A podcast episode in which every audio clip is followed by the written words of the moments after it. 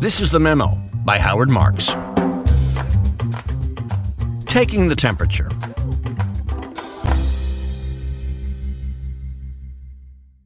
In preparation for my interview for lunch with the FT last fall, I sent the reporter Harriet Agnew five memos I had written between 2000 and 2020 that contained market calls. How were they chosen? First, I felt the memos accurately conveyed my thinking at the key turning points in that 20 year period. And second, my calls turned out to be right. Five calls.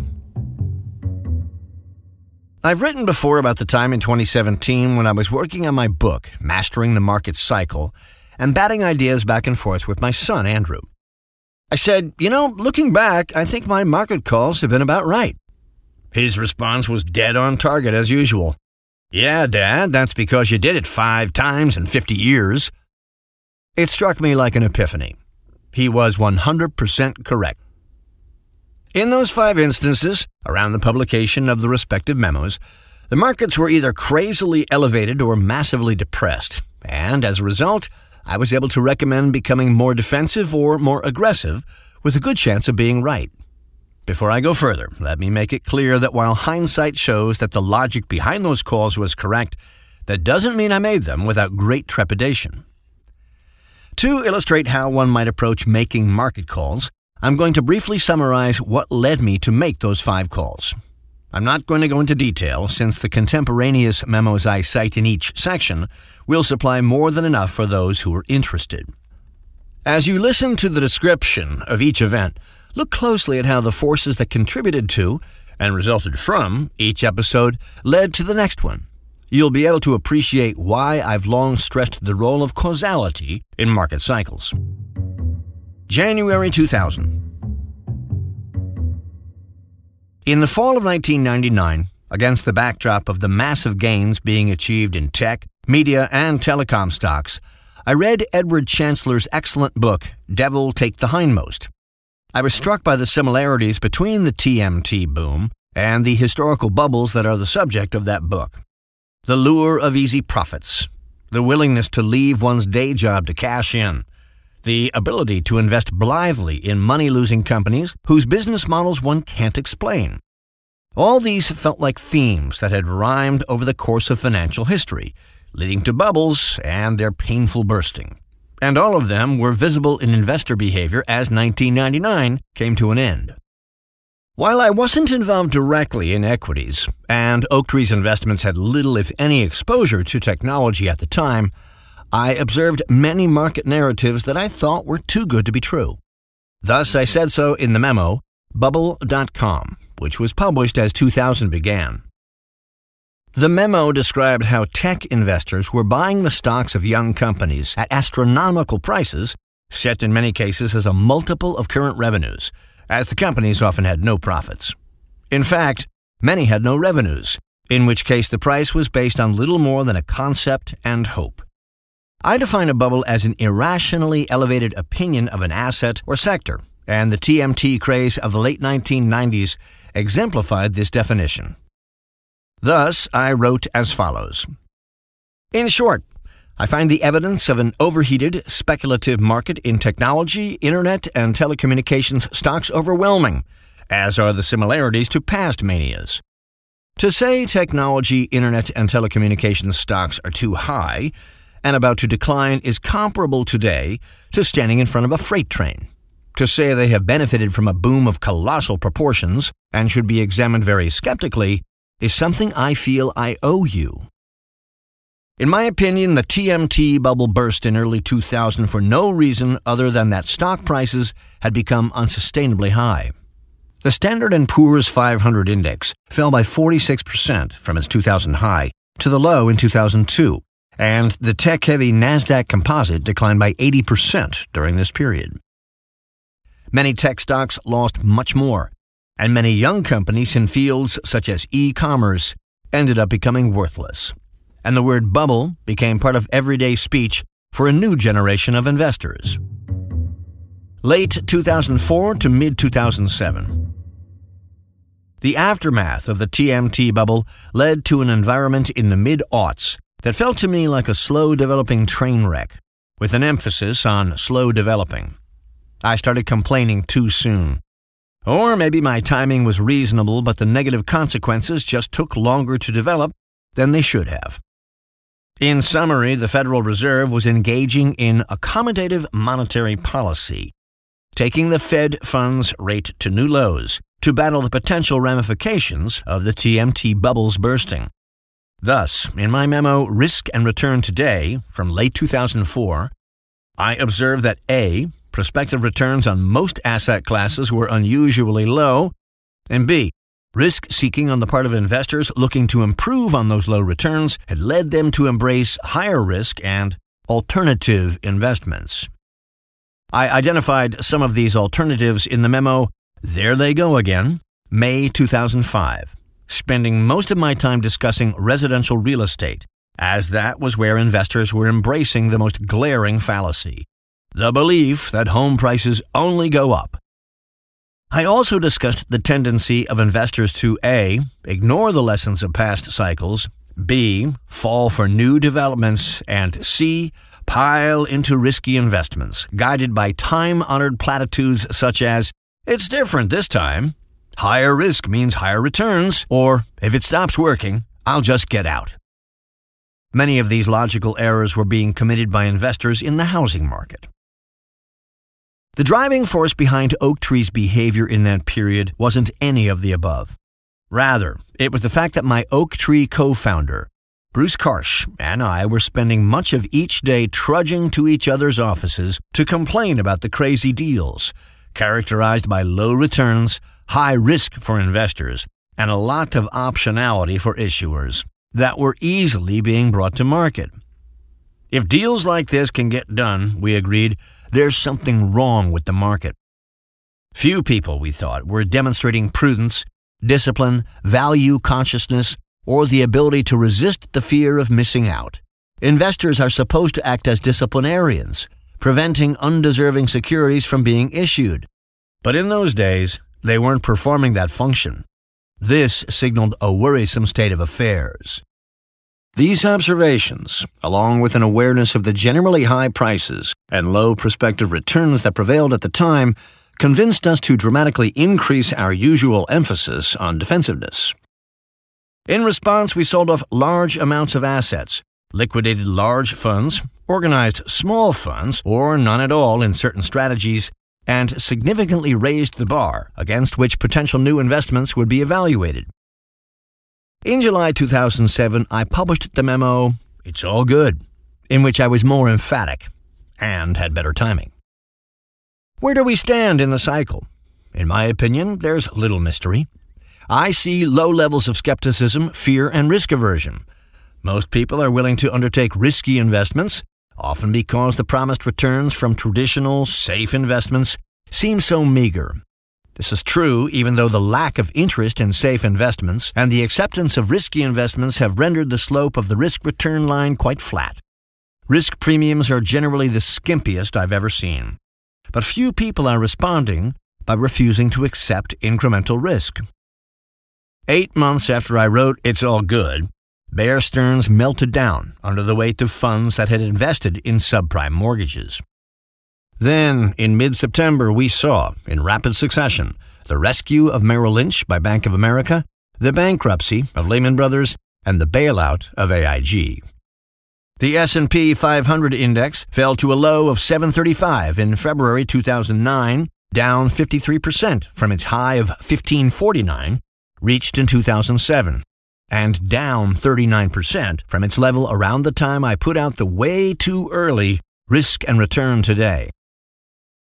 Importantly, Oaktree had essentially no involvement with subprime mortgages or mortgage backed securities. Moreover, those assets were traded in a relatively remote corner of the investment world, and we had little appreciation for what was taking place there. In other words, our cautious conclusions weren't reached on the basis of subject matter expertise, but rather on an unusually good example of what I call taking the temperature of the market. Late 2008. The world seemed relatively tranquil as September 2008 began, but then Lehman Brothers bankruptcy filing, just mentioned, took place mid month The markets promptly fell apart, based on an apocalyptic view that Lehman's failure was part of a logical progression that had started when Bear Stearns ceased to exist as an independent entity and could eventually lead to a meltdown of the worldwide financial system.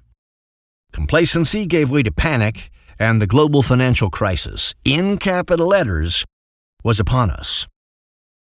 Anticipating that the reckless behavior we were witnessing would ultimately create significant buying opportunities for our distressed debt strategy, Oaktree organized an $11 billion reserve fund for distressed debt between January 2007 and March 2008. The fund was created to give us capital to invest if things reached crisis proportions, which by mid 2008 they had not. Because its predecessor fund had only just become fully invested, we started to slowly invest the reserve fund prior to Lehman's bankruptcy. In the market panic that followed Lehman's collapse, our first job was to figure out how best to proceed. Should we continue to invest the fund's capital, or hold it in reserve? Or should we step on the gas? Was this the bottom? How could we determine what lay ahead? There was no history of financial sector meltdowns to rely on, and no informed way to approach these questions given the uniqueness of the circumstances and the many unknowns. With the future unknowable, we applied the only analytical framework we could think of, simplistic though it was. I think the outlook has to be viewed as binary. Will the world end or won't it? If you can't say yes, you have to say no and act accordingly. In particular, saying it will end would lead to inaction, while saying it's not going to will permit us to do the things that always have worked in the past. We will invest on the assumption that it will go on, that companies will make money, that they'll have value, and that buying claims on them at low prices will work in the long run. What alternative is there? No one seems able to imagine how the current vicious circle will be interrupted, but I think we must assume it will be. It must be noted that, just like two years ago, people are accepting as true something that has never held true before. It was the proposition that massively levered balance sheets had been rendered safe by the miracle of financial engineering. Today, it's the non viability of the essential financial sector and its greatest institutions. Nobody knows, September 19, 2008. The reasoning just discussed led us to conclude that if we invested and the financial world melted down, it wouldn't matter what we had done. But if we didn't invest and it didn't melt down, we wouldn't have done our job. So we made the unsupportable assumption that the financial world would continue to exist and concluded that this meant we should invest aggressively. Bruce Karsh's team plunged in, investing an average of $400 million a week from September 18, 2008 through year end, a total of $6 billion in, essentially, a single quarter. Purchases by the rest of Oaktree brought the total invested over that period to $7.5 billion. We ran into very few people outside Oaktree who were putting money to work or willing to grant that we might be doing the right thing. I told a reporter friend we were buying, and he said incredulously, You are? Around the same time, I met with the CIO of a client institution as part of our efforts to raise equity to deliver a fund that was perilously close to receiving a margin call. And although I had good responses to all the increasingly negative scenarios she posited, we never got to a point where she would grant that it can't be that bad. This demonstration of unbridled pessimism, which appeared to be widespread at the time, convinced me that little optimism was embodied in the prices of the assets we were buying, and thus, that there was little chance of losing money. Here's how I put it in a memo I wrote that day. Skepticism and pessimism aren't synonymous. Skepticism calls for pessimism when optimism is excessive, but it also calls for optimism when pessimism is excessive. In the third stage of a bear market, everyone agrees things can only get worse. The risk in that, in terms of opportunity costs or foregone profits, is equally clear. There's no doubt in my mind that the bear market reached the third stage last week. That doesn't mean it can't decline further, or that a bull market's about to start. But it does mean the negatives are on the table. optimism is thoroughly lacking, and the greater long term risk probably lies in not investing. The excesses, mistakes, and foolishness of the 2003 to 2007 upward leg of the cycle were the greatest I've ever witnessed. So has been the resulting panic. The damage that's been done to security prices may be enough to correct for those excesses, or too much or too little. But certainly, it's a good time to pick among the rubble. The Limits to Negativism, October 15th, 2008. Importantly, our confidence in investing the reserve fund's capital was enhanced by the fact that A, we were buying the senior most debt of high quality companies that had been the subject of recent buyouts, and B, we were buying at prices so low that our debt holdings would do fine, even if the companies ended up being worth only one quarter or one third of what the buyout funds had just paid for them. Episodes like the visit with the apprehensive CIO told me the post Lehman temperature of the market was too low. There was too much fear and too little greed, too much pessimism and too little optimism, and too much risk aversion and too little risk tolerance. Negative possibilities were being accepted as fact. When these things are true, it stands to reason that A. Investor expectations are low, B. Asset prices probably aren't excessive, C. There's little possibility of investors being disappointed, and D. Thus, there's little likelihood of lasting loss, and a good chance prices will work their way higher. In other words, this was the epitome of a buying opportunity. March 2012. After the TMT bubble burst in mid-2000, the S&P 500 dropped in 2000, 2001, and 2002, the first 3-year stretch of negative returns since 1939. These declines caused many investors to lose interest in equities. Just a few years earlier, there had been widespread faith that stocks could never perform poorly for a meaningful period. Now, all of a sudden, such a time seemed to be at hand. Stocks delivered disillusionment, which can be one of the strongest forces in markets, and investors turned against them. During the first few years of the aughts, the lack of appetite for equities and for bonds, given how low the Fed had driven yields, caused many investors to conclude they couldn't earn their targeted returns through traditional asset classes. This, in turn, caused capital to flow to alternative investments first hedge funds, and then private equity. Soon, investors were confronted by the global financial crisis and the fear of financial sector meltdown described above, which added to their negativity. These developments weighed heavily on investor psychology and as a result, the S&P 500 was essentially flat from 2000 through 2011, returning an average of only 0.55% a year for the 12 years. This is how things stood in March 2012 when I wrote the memo Deja Vu All Over Again. My inspiration arrived when, sleepless, while on a business trip in Chile, I reached into my Oaktree bag for something to read and came up with an old article I had wanted to revisit because I was sensing parallels between the current environment and the one the article described. It was The Death of Equities, one of the most important magazine articles on investing of all time. It had appeared in Business Week on August 13, 1979, following years of raging inflation, dreary economic news, and poor stock market performance. In short, the article's theme was that no one would ever invest in stocks again because they had done so badly for so long. Here are a few of the article's observations. Whatever caused it, the institutionalization of inflation, along with structural changes in communications and psychology, have killed the U.S. equity market for millions of investors. For investors, low stock prices remain a disincentive to buy. For better or for worse, then, the U.S. economy probably has to regard the death of equities as a near permanent condition, reversible someday, but not soon. It would take a sustained bull market for a couple of years to attract broad based investor interest and restore confidence.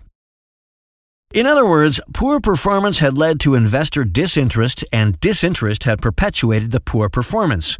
Creating one of these supposedly unstoppable vicious cycles we see in the markets from time to time. In the author's view, this negative state was likely to prevail for years. Like many arguments in the world of investing, the assertions in The Death of Equities may have seemed sensible on the surface. But if you drilled down a bit, and in particular, if you thought like a contrarian, the logical flaws became readily apparent. What if the lows in optimism and enthusiasm for equities meant things couldn't get any worse? Wouldn't that mean they could only get better?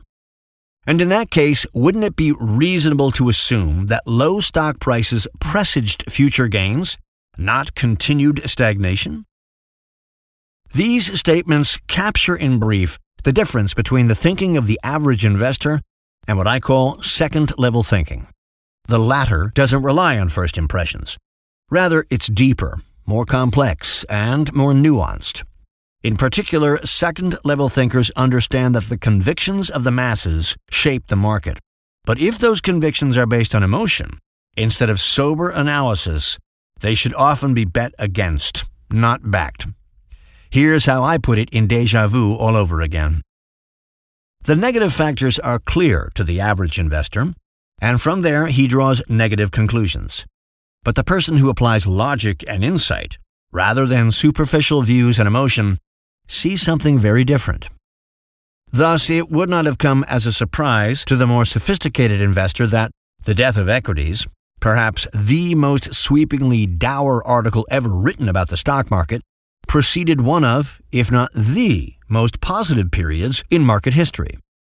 In the 21 years from 1979, when the article was written, through 1999, just before the TMT bubble burst, the S&P 500's average annual return was 17.9%. That was nearly double its long-term average and enough to turn $1 in 1979 into $32 in 1999. Once more from deja vu all over again. Importantly, the stage had been set for this rise in 1979 by the accumulation and excessively pessimistic discounting of negatives. The extrapolator threw in the towel on stocks, just as the time was right for the contrarian to turn optimistic. And it will always be so. The great irony here is that the extrapolator actually thinks he's being respectful of history He's assuming continuation of a trend that has been underway. But the history that deserves his attention isn't the recent rise or fall of an asset's price, but rather the fact that most things eventually prove to be cyclical and tend to swing back from the extreme toward the mean. Rereading The Death of Equities in 2012 allowed me to immediately see parallels between the then present day and the environment in which that article was written. Recent events had been highly negative, performance had been poor, and investor sentiment was depressed. That was enough to allow me, benefiting from the lessons of history, to adopt a positive stance. The story in 2012 isn't as hopeless as it was in 1979, but it is uniformly negative. Thus, while I don't expect an equity rally anything like what followed on the heels of the death of equities, I don't find it hard to conjure up positive scenarios. The result? From 2012, the year of deja vu all over again, through 2021, the S&P 500 returned 16.5% a year. Once again, excessively negative sentiment had resulted in major gains. It's as simple as that. March 2020. The last of the five calls, recent enough for listeners to recall the context, came in the early days of the COVID 19 pandemic. The disease began to enter most people's consciousness in February 2020, and from mid-February to mid-March, the S&P 500 fell by approximately one-third. In Nobody Knows 2, March 2020, my first memo during the pandemic, I cited Harvard epidemiologist Marc Lipsitch, who said on a podcast that when trying to understand the disease, there were A. facts, B. Informed extrapolations from analogies to other viruses. And C. Opinion or speculation. But it was clear to me at the time that there were no facts regarding the pandemic's future course and no history of other viruses of comparable magnitude to extrapolate from. Thus, we were left with opinion or speculation. The bottom line of those thoughts, simply put, is that we didn't know anything about what the future held. But whereas some people think ignorance regarding the future means they mustn't take any action, someone who thinks the matter through logically and unemotionally should recognize that ignorance doesn't mean the position they're in is necessarily the position they should remain in. This is very much along the lines of Oaktree's post Lehman thinking. Two weeks later, on March 19, 2020, I ended my client only memo, weekly update, March 19, 2020, in a similar vein. I'll sum up my views simply, since there's nothing sophisticated to say. The bottom is the day before the recovery begins. Thus, it's absolutely impossible to know when the bottom has been reached. Ever. Oaktree explicitly rejects the notion of waiting for the bottom. We buy when we can access value cheap.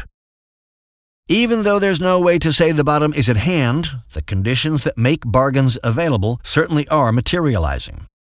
Given the price drops and selling we've seen so far, I believe this is a good time to invest, although, of course, it may prove not to have been the best time.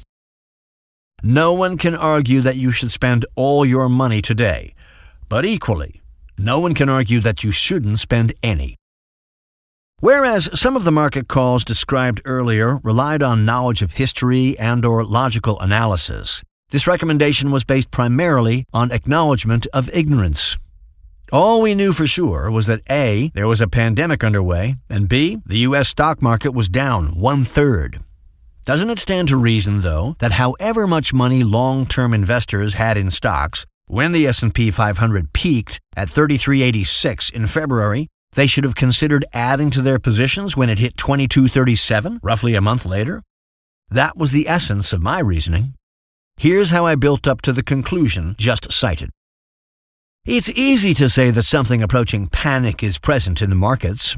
We've seen record percentage declines several times within the last month, exceeded since 1940 only by Black Monday, October 19, 1987, when the S&P 500 declined by 20.4% in a day.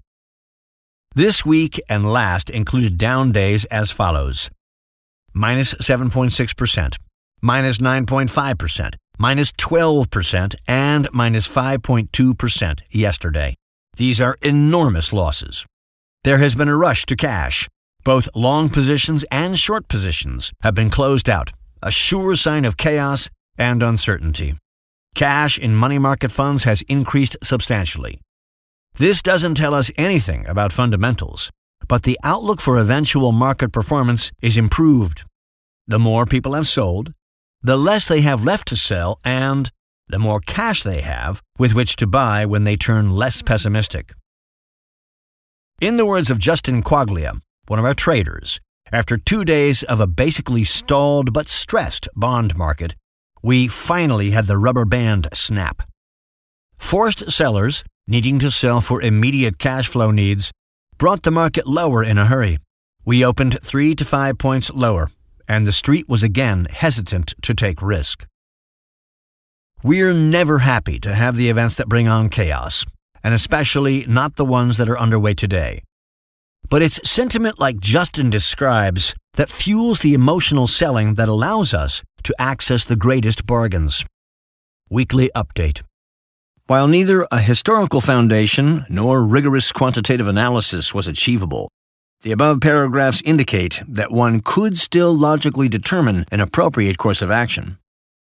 As I wrote in that same memo, what do we know? Not much other than the fact that asset prices are well down asset holders' ability to hold coolly is evaporating, and motivated selling is picking up. But that was enough. Paralysis wasn't called for, but rather steps that could help us take advantage of most investors' panic and the resulting dramatic price declines. Sometimes it's as simple as that. When the knee jerk reaction of most investors is to stand pat or sell, a contrarian decision to buy might well be called for. Doing so is never easy, though, and mid March 2020 was one of the most challenging environments I've ever worked through. But the key, as Rudyard Kipling wrote in the poem If, is to keep your head when all about you are losing theirs. How can you do it?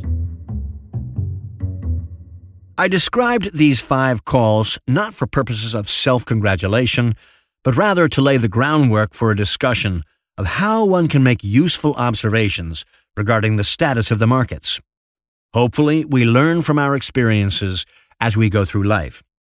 But to really learn from them, we have to step back on occasion, look at an entire string of events, and figure out the following A. What happened? B. Is there a pattern that has repeated? And C. What are the lessons to be learned from the pattern? Once in a while, once or twice a decade perhaps, markets go so high or so low that the argument for action is compelling and the probability of being right is high. As my son helped me to recognize, I had identified five of those, and they paid off. But what if I'd tried to make 50 market calls in my 50 years, or 500? By definition, I would have been making judgments about markets that were closer to the middle ground, perhaps a little high or a little low, but not so extreme as to permit dependable conclusions. Investors' records of success with calls in markets like these are poor, since even if they're right about asset prices being out of line, it's very easy for something that's a little overpriced to go on to become demonstrably more so, and then to turn into a raging bubble, and vice versa. In fact, if we could rely on small mispricings to always correct promptly, they would never grow into the manias, bubbles, and crashes we see from time to time. So, one key is to avoid making macro calls too often. I wouldn't want to try to make a living predicting the outcome of coin tosses or figuring out whether the favorite will cover the point spread in every football game over the course of a season. You have to pick your spots. As Warren Buffett puts it, wait for a fat pitch. Most of the time, you have nothing to lose by abstaining from trying to adroitly get in and out of the markets. You merely participate in their long term trends and those have been very favorable. My listeners know I don't think consistently profitable market calls can be manufactured out of macroeconomic forecasts. Nor do I believe you can beat the market simply by analyzing company reports. On both subjects, as Andrew puts it, listen to my memo Something of Value, January 2021. Readily available quantitative data regarding the past and present can't hold the secret to superior performance since it's available to everyone. When markets are at extreme highs or lows, the essential requirement for achieving a superior view of their future performance lies in understanding what's responsible for the current conditions. Everyone can study economics, finance, and accounting and learn how the markets are supposed to work, but superior investment results come from exploiting the differences between how things are supposed to work and how they actually do work in the real world. To do that, the essential inputs aren't economic data or financial statement analysis.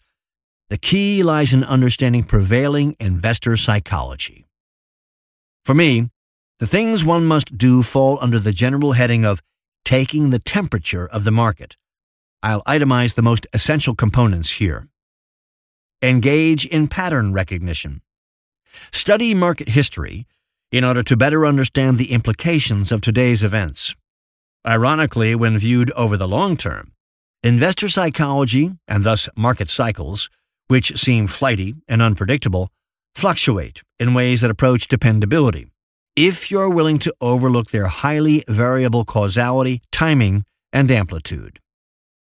Understand that cycles stem from what I call excesses and corrections, and that a strong movement in one direction is more likely to be followed, sooner or later, by a correction in the opposite direction than by a trend that grows to the sky. Watch for moments when most people are so optimistic that they think things can only get better, an expression that usually serves to justify the dangerous view that there's no price too high. Likewise, recognize when people are so depressed that they conclude things can only get worse as this often means they think a sale at any price is a good sale. When the herd's thinking is either Pollyanna ish or apocalyptic, the odds increase that the current price level and direction are unsustainable. Remember that in extreme times, because of what was just mentioned, the secret to making money lies in contrarianism, not conformity. When emotional investors take an extreme view of an asset's future, and as a result take the price to unjustified levels, the easy money is usually made by doing the opposite. This is, however, very different from simply diverging from the consensus all the time. Indeed, most of the time, the consensus is as close to right as most individuals can get. So, to be successful at contrarianism, you have to understand A, what the herd is doing, B, why it's doing it, C, what's wrong with it, and D, what should be done instead and why. Bear in mind that much of what happens in economies and markets doesn't result from a mechanical process, but from the to and fro of investors' emotions. Take note of the swings and capitalize whenever possible. Resist your own emotionality. Stand apart from the crowd and its psychology. Don't join in. Be on the lookout for illogical propositions, such as stocks have fallen so far that no one will be interested in them. When you come across a widely accepted proposition that doesn't make sense, or one you find too good to be true, or too bad to be true, take appropriate action. See something, do something. Obviously, there's a lot to grapple with when taking the temperature of the market. In my opinion, it has more to do with clear eyed observations and assessments of the implications of what you see than with computers, financial data, or calculations. I'll go into additional depth on a couple of points. On pattern recognition. You may have noticed that the first of the five calls described just now was made in 2000, when I had already been working in the investment industry for more than 30 years. Does this mean there were no highs and lows to remark on in those earlier years? No, I think it means it took me that long to gain the insight and experience needed to detect the market's excesses. Most notably, whereas I spent the past few minutes describing the profound error in the death of equities, you may have noticed that I didn't say anything about my having called out the article when it appeared in Business Week in 1979. The reason is simple I didn't. I had only been in this business for about a decade at that point, so A, I didn't have the experience needed to recognize the article's error, and B, I had yet to develop the unemotional stance and contrarian approach needed to depart from the herd and rebel against its thesis. The best I can say is that my eventual development of those attributes enabled me to catch the same error when it arose again 33 years later. Pattern recognition is an important part of what we do, but it seems to require time in the field and some scars rather than just book learning on cycles. In my book, Mastering the Market Cycle, I defined cycles not as a series of up and down movements, each of which regularly precedes the next, which I believe is the usual definition, but as a series of events, each of which causes the next. This causality holds the key to understanding cycles. In particular, I think economies, investor psychology, and thus markets eventually go too far in one direction or another they become too positive or too negative, and afterward, they eventually swing back toward moderation, and then usually toward excess in the opposite direction. Thus, in my opinion, these cycles are best understood as stemming from excesses and corrections.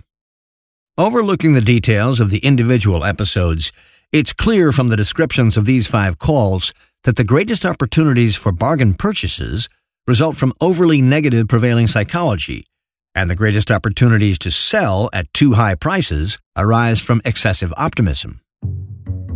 Macro calls and the Oaktree culture. While on the subject of market calls, I want to touch on two questions I've received repeatedly since the publication of my memo, The Illusion of Knowledge, September 2022, which discussed why I believe creating helpful macro forecasts is so challenging how does my making these market calls fit within Oaktree's investment approach? And how can we make micro forecasts concerning companies, industries, and securities without predicting the macro context. In 1995, when my four Oaktree co founders and I decided to form a new firm, we'd already been working together for nine years on average. To come up with an investment philosophy that would guide the new entity, we only had to reflect on what had worked for us up to that point and what we believed in. This led us to write down the six tenets that describe how we invest, and we haven't changed a word in 28 years. Of the six tenets, two raise questions regarding how macro calls fit within Oaktree's investment approach. Number five, we don't base our investment decisions on macro forecasts. Number six, we're not market timers. How about the first of those? It's easy to say you don't invest on the basis of macro forecasts, and I've been saying this for decades. But the truth is, if you're a bottom up investor, you make estimates regarding future earnings and or asset values, and those estimates have to be predicated on assumptions regarding the macro environment. Certainly, you can't predict a business's results in a given period without considering what'll be going on in the economy at that point. So then, what does avoiding macro forecasting mean to us? My answer is as follows. We generally assume the macro environment of the future will resemble past norms. We then make allowance for the possibility that things will be worse than normal.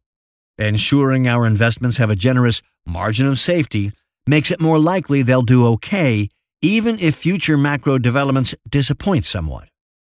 What we never do is project that the macro environment will be distinctly better than normal in some way, making winners out of particular investments.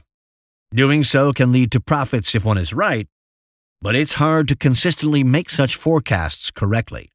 Further, investments reliant on favorable macro developments can expose investors to the possibility of disappointment, leading to loss. It's our goal to construct portfolios where the surprises will be on the upside. Relying on optimistic underlying assumptions is rarely part of such a process. We prefer to make assumptions I would describe as neutral. So we do base our modeling on macro assumptions by necessity, but rarely are those assumptions boldly idiosyncratic or optimistic. We never base our investment decisions on the mistaken belief that we, or anyone else, can predict the future. Thus, we recognize that the above average results we seek must arise from our ground up insights and not from our ability to do a superior job of forecasting unusual macro events. You might ask here, what about the Memo Sea Change and its assertion that we may be seeing a shift toward a wholly different environment?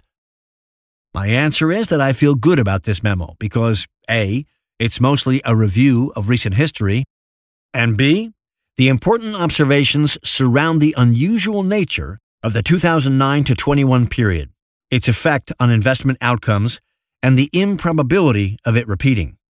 I'm particularly comfortable saying interest rates aren't going to decline by another 2,000 basis points from here.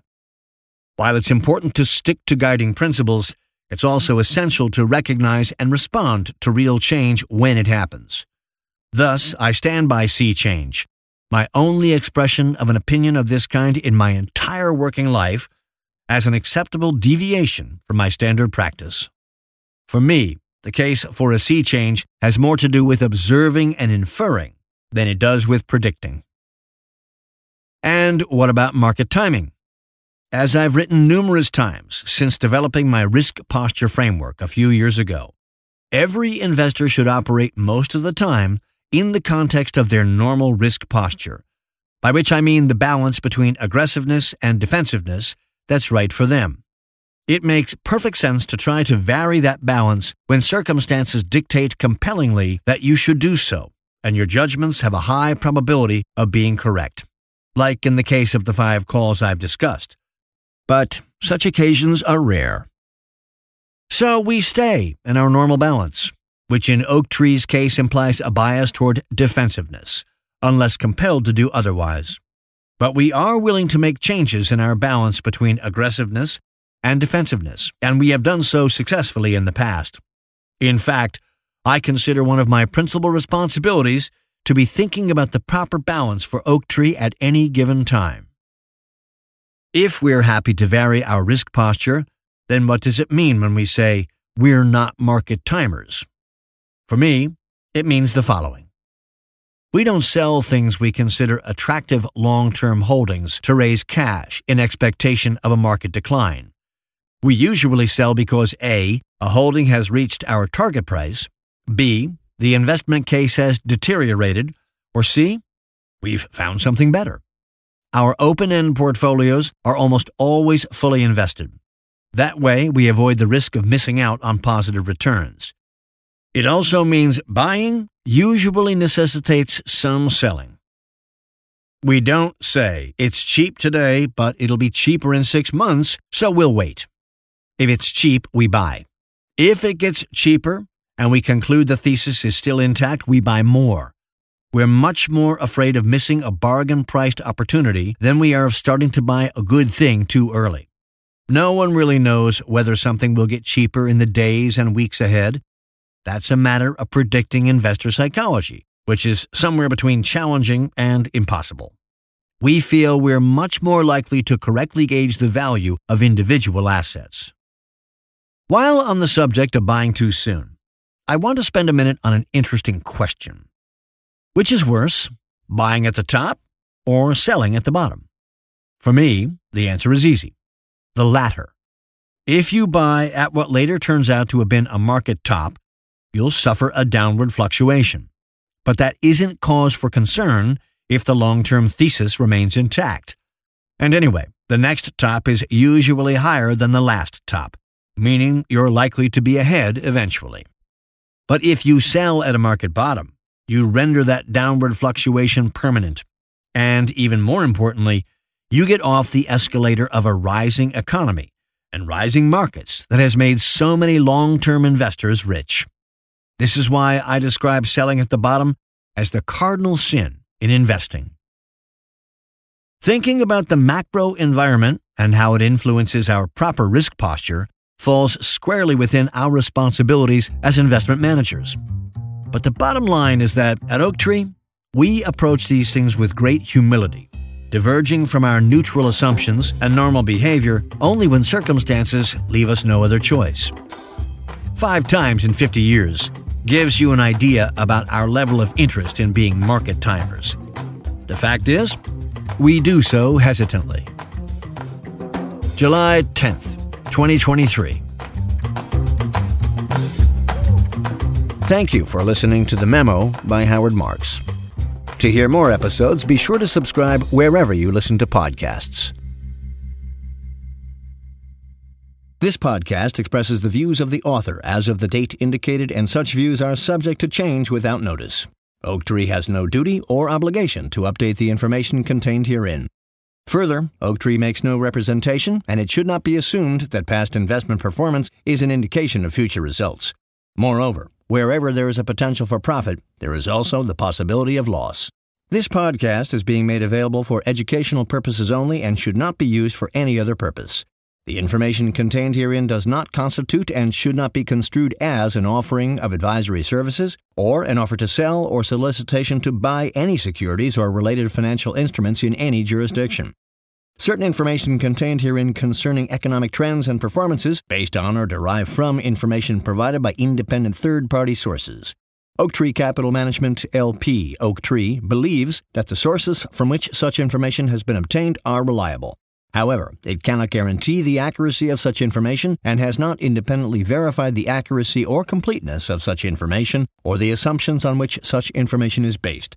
This podcast, including the information contained herein, may not be copied, reproduced, republished, or posted in whole or in part in any form without the prior written consent of Oaktree. Audiation.